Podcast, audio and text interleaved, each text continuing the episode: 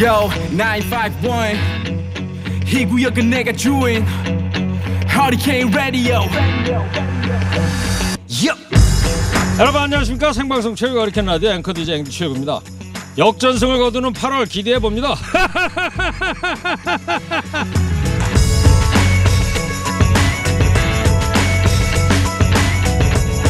야구를 인생의 축소판이라고 그러더라죠 넘어지고 실패하다 좀 살만하다 보면 아웃되고 그러다가 다시 안타 치고 오르막과 내리막이 수시로 교차하는 인생. 그래서 야구도 인생도 끝나기 전까진 끝난 게 아니라는 걸까요? 이제는 어쩔 수 없다고 한숨 지을 때 찾아오는 9회 말 투아웃 역전 홈런. 그래서 사람들은 힘들고 괴로워도 참고 견디며 열심히 살아가는가 봅니다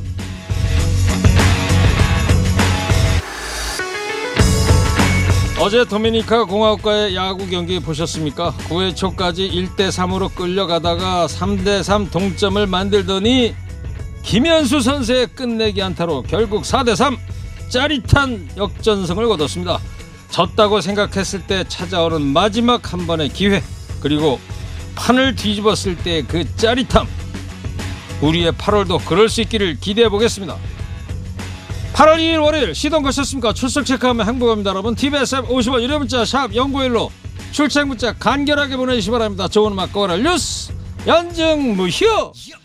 하리케인 라디오. 퀴야 선곡은 김경래 PD의 첫 곡입니다. 장현 나는 너를. 시냇물 흘러서 가면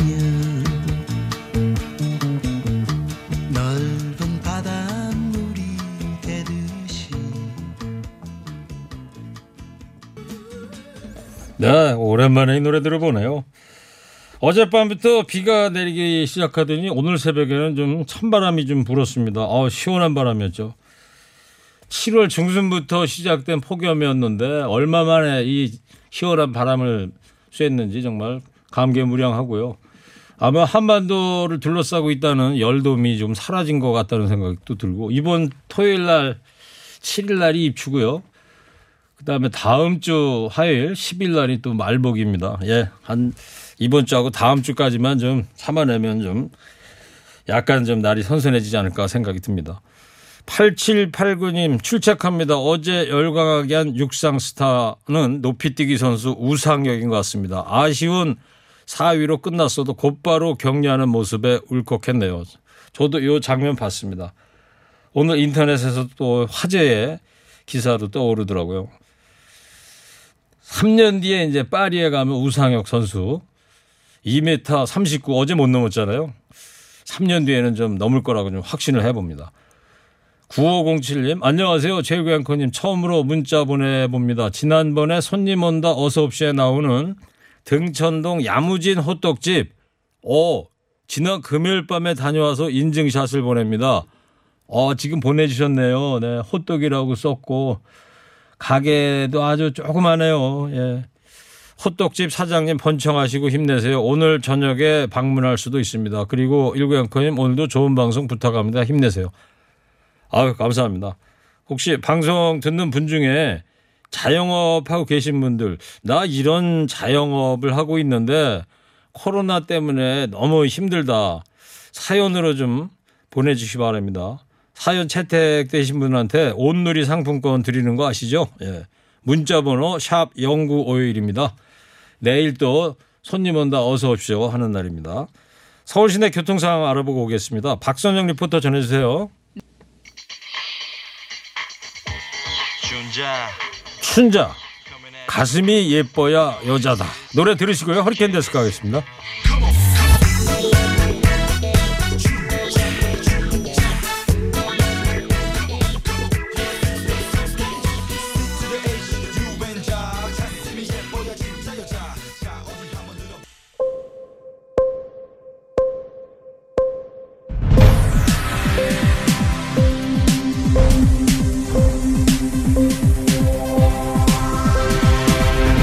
스케인 데스크.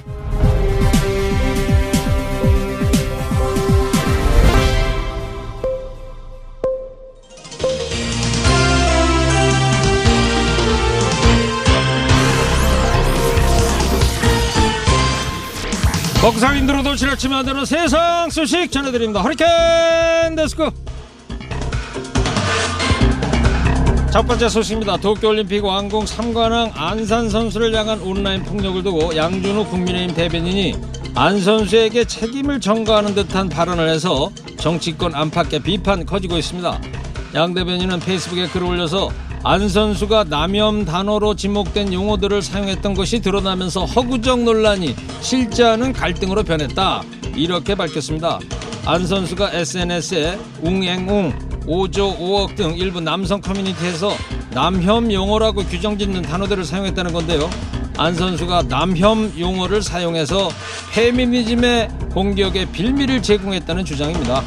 양 대변인은 이준석 대표의 공약인 토론 배틀을 통해서 선발된 당직자죠. 일부 남성 커뮤니티에서 시작된 근거 없는 주장을 제1야당 대변인이 그대로 수용해서 논란을 증폭시켰다는 지적입니다. 그 남혐 용어라는 걸 누가 규정 짓고 누가 인정을 했나요? 또 행여 남혐 단어라고 해도 이런 식의 공격이 괜찮다는 겁니까?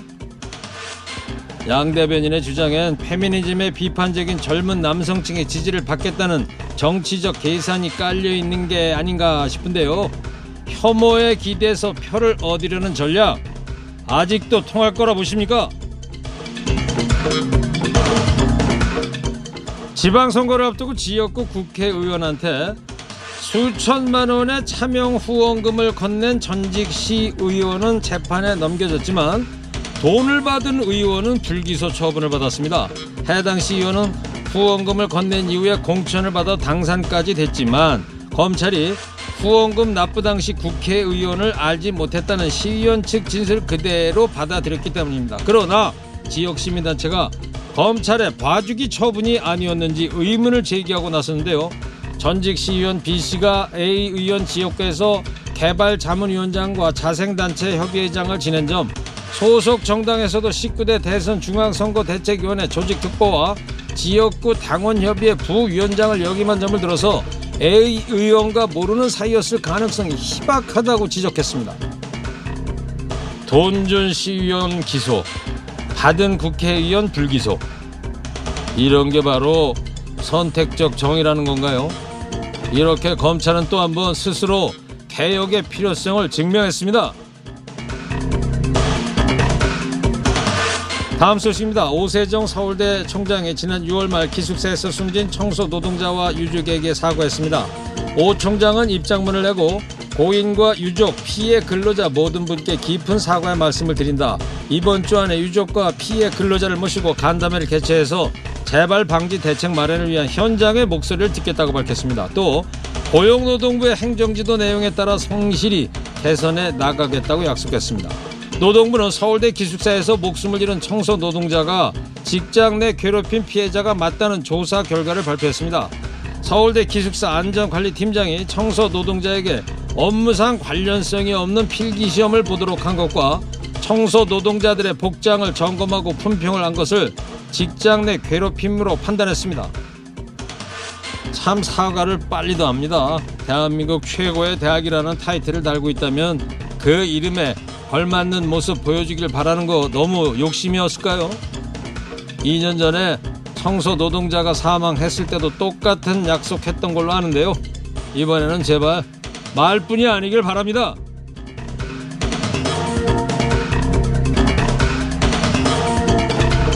폭염이 이어지자 서울 도봉구가 누구나 생수를 꺼내 마실 수 있는 냉장고를 곳곳에 설치했습니다. 이름하여 폭염 탈출 냉장고.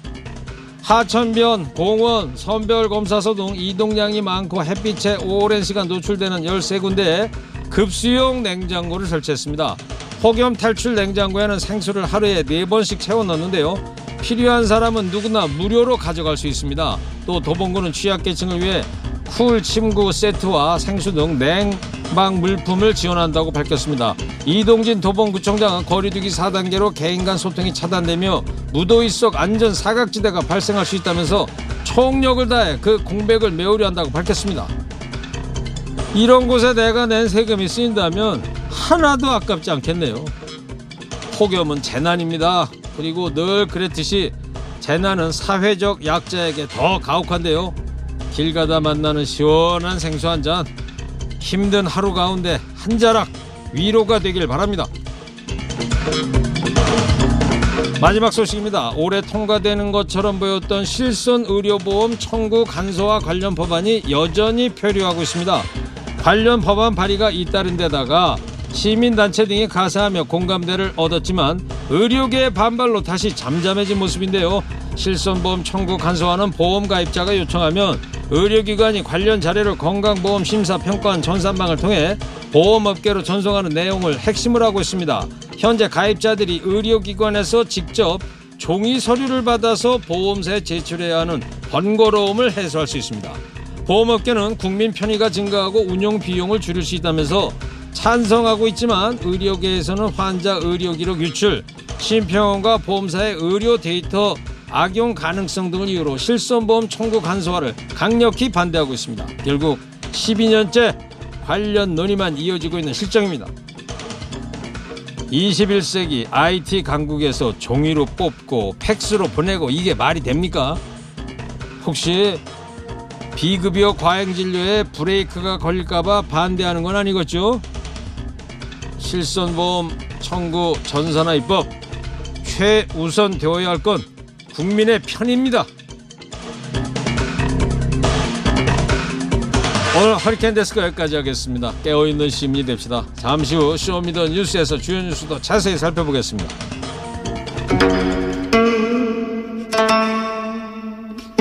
태진아 공수래 공수고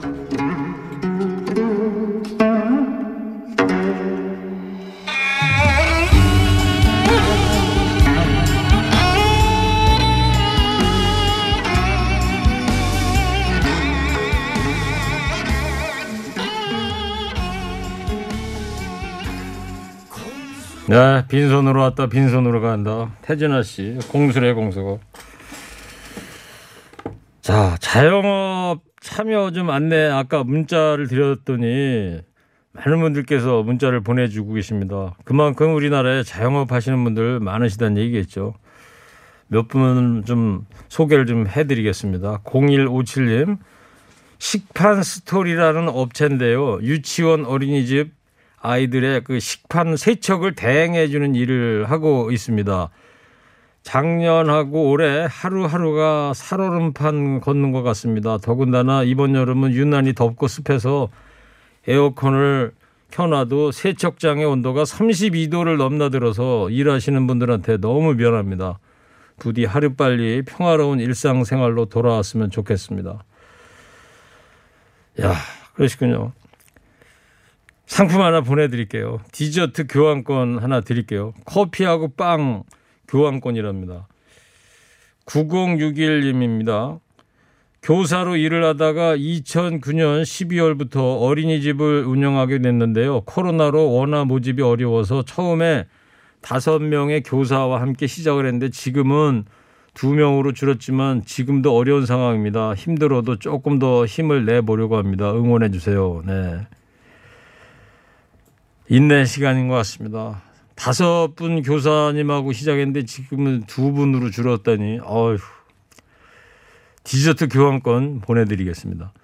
7887님 석관동에서 닭강정 호프집 하는 40살 전현성이라고 합니다. 벌써 2년째인데 코로나로 장사 안 되긴 1년이 조금 넘었네요. 사람도 안 다니고 테이블 4개에 그나마 있던 홀 손님도 줄었네요.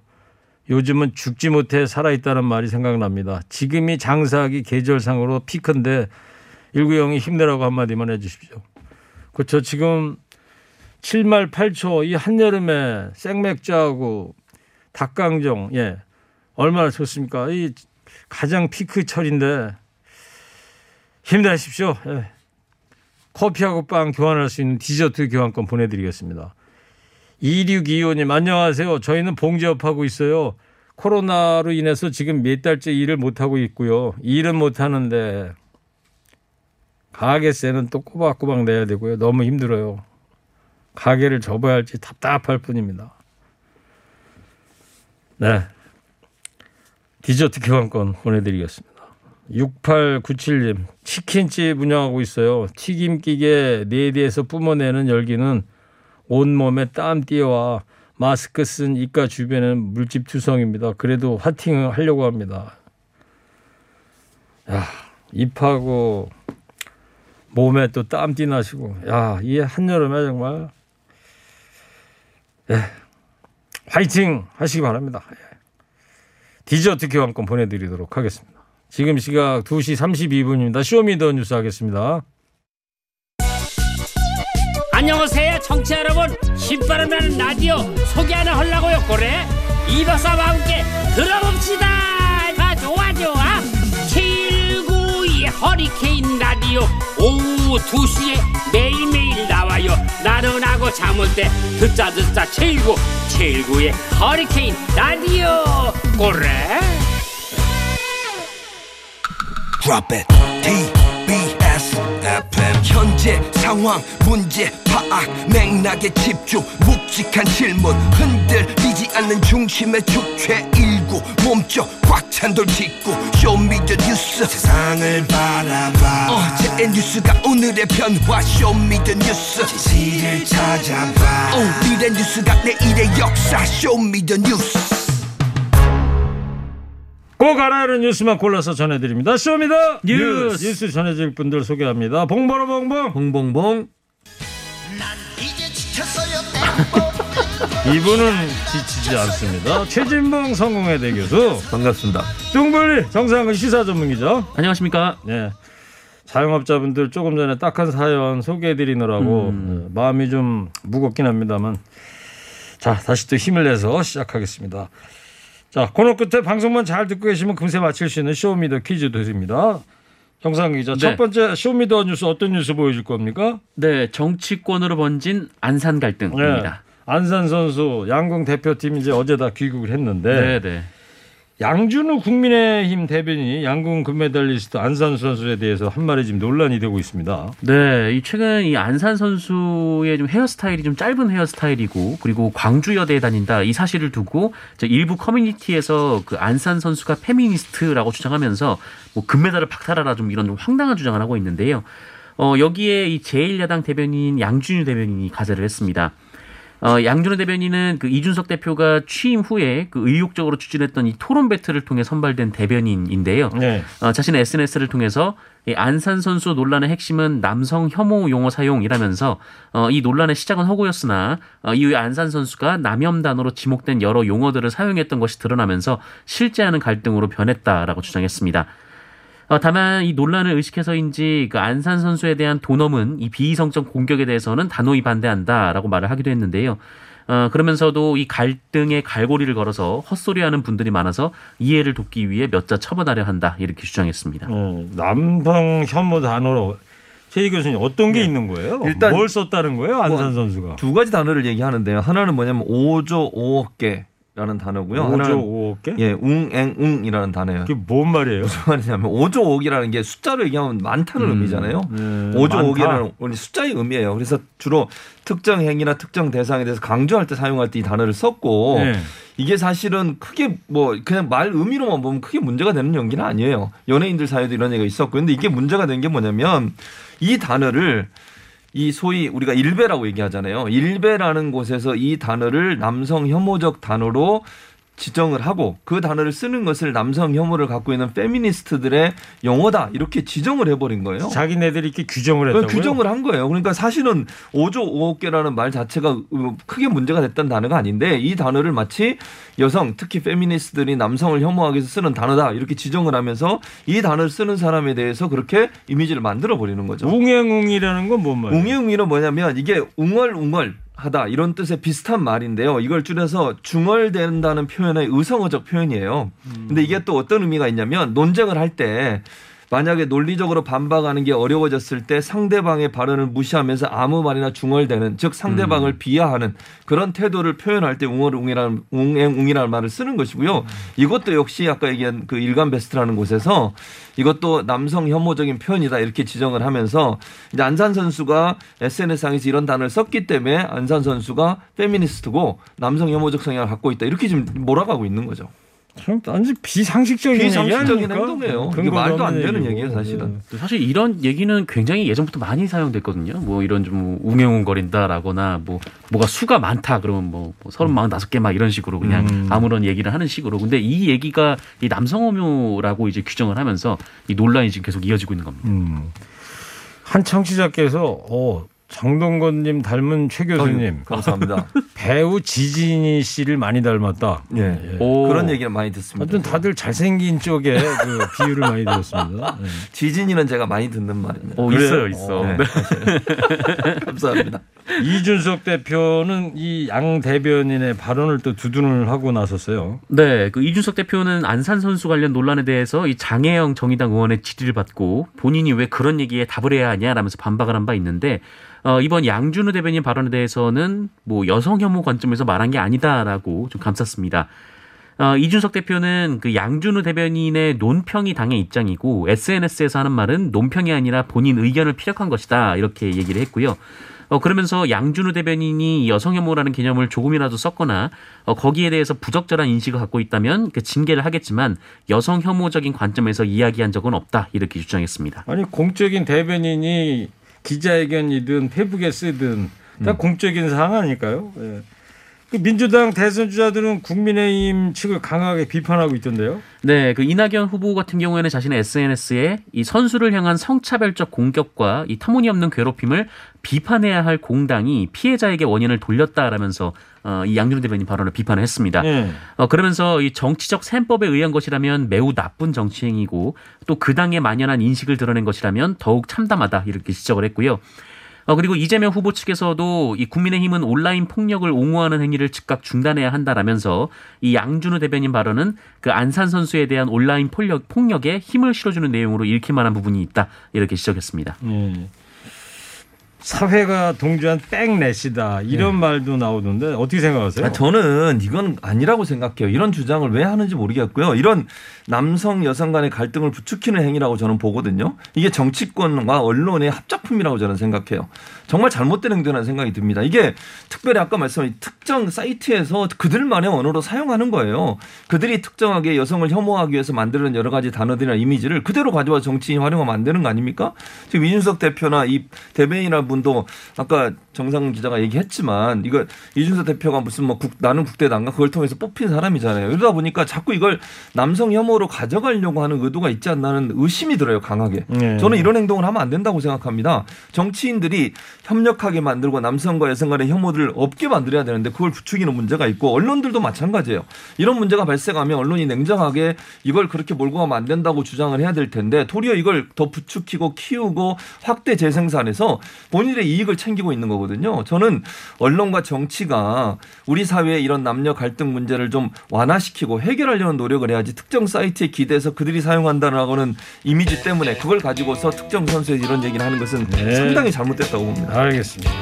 자, 아주 뜨거운 감사합니다. 설명 감사합니다. 이거 박하사탕인데요. 좀 이따 왔을 때 시원하게 하나 드시고. 감사합니다. 자, 두 번째 Show Me the 뉴스 어떤 거예요? 네, 최재형 최저임금 논란입니다. 네, 최재형 전 감사원장이 최저임금 최저임금 차등 적용제를 주장했어요. 네, 이 최재형 전 원장이 어제 그 이태원의 그 한 음식점에 가서 이 소상공인들과 간담회를 했는데요. 아, 그리고 기자들과 만난 자리에서 이 최저임금 지역별 차등 적용 구상을 밝혔습니다. 지역별 네네 지역별로 이제 최저임금을? 다르게 주자라는 건데 뭐 각 지역별로 뭐 이제 상황 살고 있는 수준이나 다르고 또 기업 그 여- 유치도 필요 지역이 좀 필요하니까 어, 최저임금을 좀 다르게 적용을 하자 뭐 이런 얘기인데요. 어 지금 매우 중요합니다 이 뭐가요? 최저임금 최저임금? 네, 어, 최저임금 매우 몇개 쳐요 그러면? 밑줄은 9,160개. 어, 이렇게 많이 쳐요? 어, 내년도 2022년도 최저임금이 9,160원으로 네, 결정이 났기 때문에. 어, 네. 깨알 정보 감사합니다. 아유, 감사합니다. 네, 박하사탕 아주 같이 주고. 네. 네, 어쨌든 최재형 전 원장이 이렇게 얘기를 했는데요. 일하고 싶은 청년들의 일자리를 빼앗는 최저임금 인상은 범죄와 다름없다라면서 이 지역별로 최저임금을 차등 적용하면 기업 유치 그리고 지역 일자리 창출에 도움이 될 것이다. 이렇게 얘기를 한 이 배진환 교수의 명, 발언을 인용해서 어, 이 말씀이 현실적이다. 이렇게 주장을 했습니다. 음.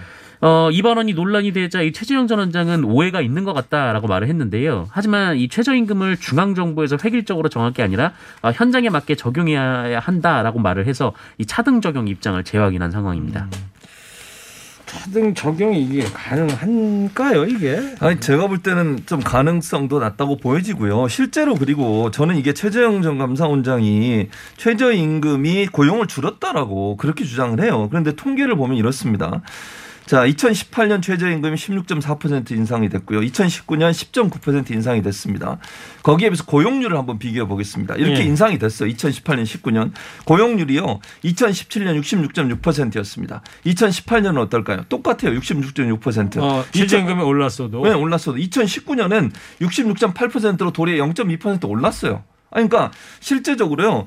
최저임금이 올랐다고 해서 고용이 줄었다고 하는 최재형 전 감사원장의 주장이 통계적으로 맞지 않다는 네. 거예요. 최소한 음. 이런 통계적 확인도 안 하고 이런 얘기 하면 안 된다고 저는 보고요. 대신 평균 그 일하는 시간 있잖아요. 일하는 시간은 점점 줄어들었어요. 2017년 43 43시간에서요. 2018년 평균 42시간, 2019년 41시간. 점점 한 시간씩 줄어들어요. 평균 임금 아, 노동 시간이. 그 말은 최저 임금 때문에 노동 시간은 줄어들고 그다음에 고용률은 거의 그대로거나 아니면 약간 올랐어요. 그런데 마치 최저임금이 고용을 줄이는 중요한 요인이 됐다는 것처럼 얘기하시는 것은 바람직하지 않다고 봅니다. 그러니까 뭐 최저임금이 오르기 때문에 자영업 하시는 분들이 예. 알바를 안 쓴다. 뭐 그렇게 주장을 하시는 근데 거죠. 사실은 그런 것보다는 다른 요소가 임차료라든가. 뭐. 프랜차이즈 비용이라든가 이게 그렇죠. 더 과대한 거 아닙니까? 그럼요. 이거를 구조적으로 어떻게 해결할 것인가 이게 더 선행돼야 되지 않을까 이런 아쉬움도 있고 자 그리고 또 최재형 전 감사원장 얘기 말고 윤석열 전 검찰총장이 부정식품 발언이 지금 오늘 오전 내내 지금 뜨거운 이슈가 되고 있는데 윤석열 전 총장이 지난달에 매일경제하고 인터뷰했을 때 했던 그 발언입니다. 잠깐 좀 들어보겠습니다. 부정식품 관련해서요. 완전히 정말 먹으면은 사람이 막 그 병 걸리고 죽는 건 몰라도 예를 부정식품이다 그러면 아니 없는 사람은 그 아래 또 선택할 수 있게 더 싸게 먹을 수 있게 해줘야 된다 이거야. 이거 먹는다고 당장 어떻게 되는 것도 아니고 어? 네.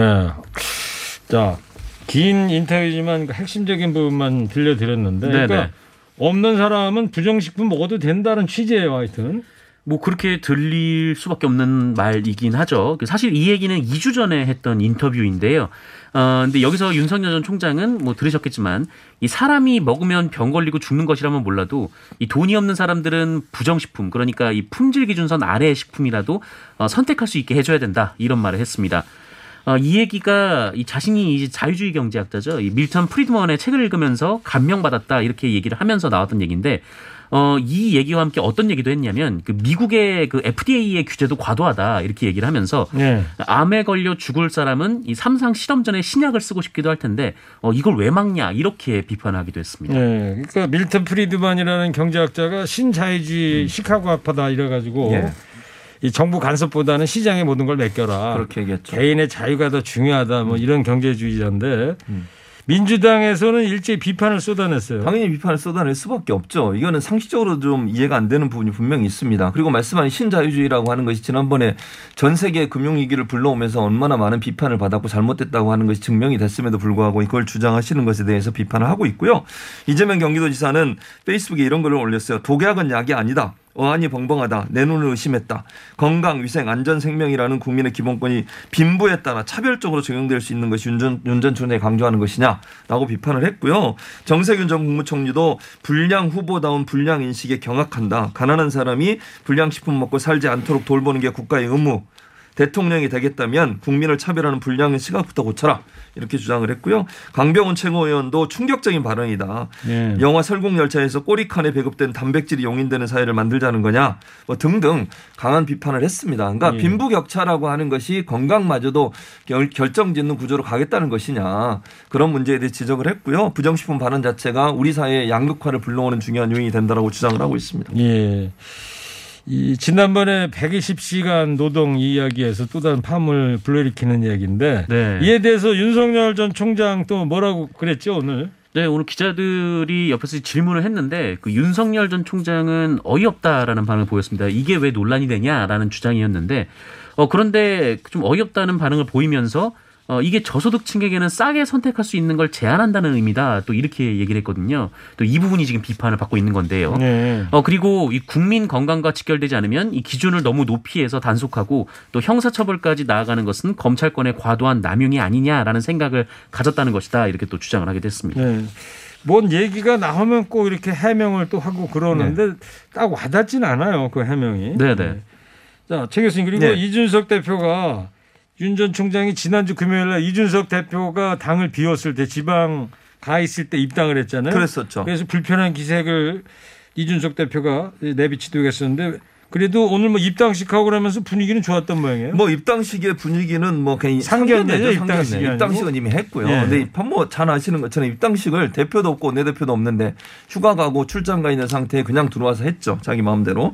그러다 보니까 대선 이제 과정에서 여러 가지 그 갈등 요소가 남아 있는 건 분명히 보여요. 지금 말씀하신 것처럼 오늘 뭐 상견례에서는 일심 동체다 그러면서 화기애애한 분위기를 만들었지만 그 전에 인터뷰를 한 게 있거든요. 아침에. 그러니까 이게 10시에 상견례는 그 전에 인터뷰하면서는 상당히 불편함을 표현했어요. 이준석 대표가 또 김 김 원내대표도 상당히 불편함을 표시했습니다. 이렇게 이거는 뭐 이 원래 맞지 않다. 이게 어떻게 뭐 대표도 없고 내 대표도 없는데 갑자기 들어와서 이렇게 입당식을 하는 게 말이 되느냐라고 하는 그런 얘기를 했기 때문에 저는 이렇게 생각합니다. 오늘 상견례야 당연히 분위기를 이렇게 가져가야 돼요. 여기서 또 다투는 모습 보이면 되겠습니까? 그럼에도 불구하고 저는 갈등 요소는 남아 있다고 봅니다. 이준석 대표와 윤석열 후보 간에 갈등 요소가 남아 있기 때문에 대선 경선 과정의 관리를 어떻게 하느냐에 따라서 이 갈등은 다시 상 어, 수면 위로 올라올 가능성이 있다고 봅니다. 예.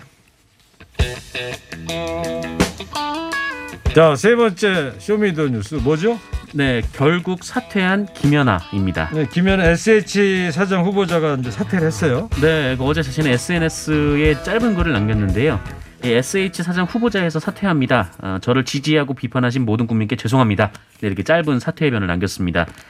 어, 이 서울시의회 인사청문회에서 이 좀 논란의 발언을 한 지 엿새 만에 사퇴입니다. 그렇죠. 그 서울시 청문회에서 논란의 발언이 이제 시대적 특혜였다.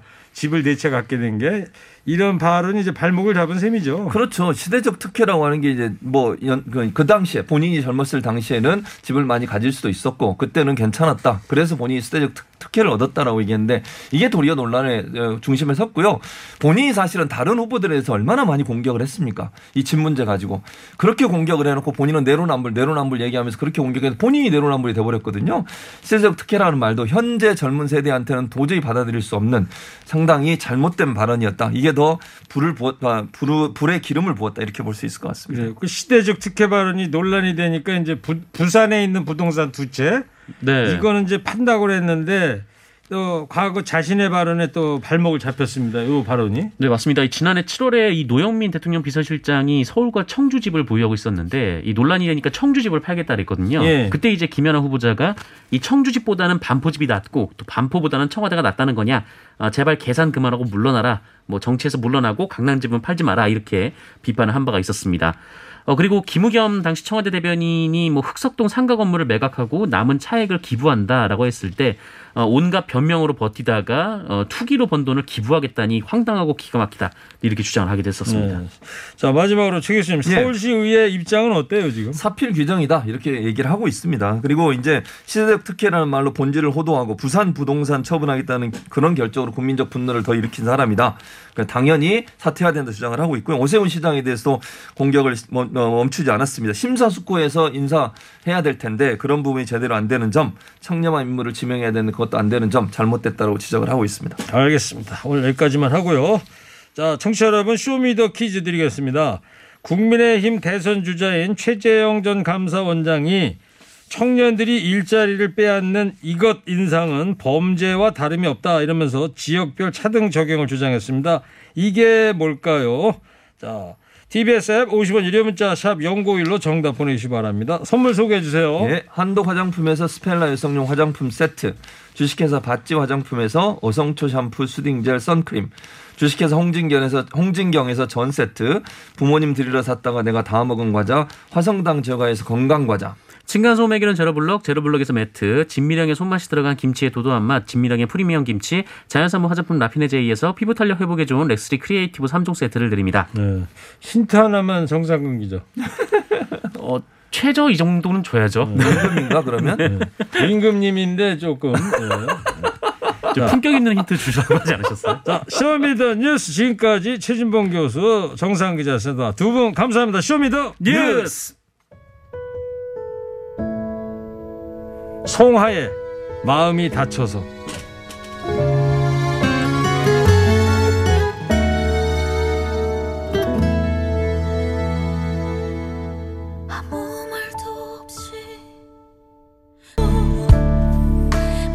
조금 전 쇼미더키 정답 최저임금입니다. 당첨자 명단 홈페이지에 올려놓을 거고요. 3부에서는 점심 먹고 디저트쇼 가수 박현빈 씨, 한가빈 씨 두 분 함께 하겠습니다. 채널 고정해 주세요.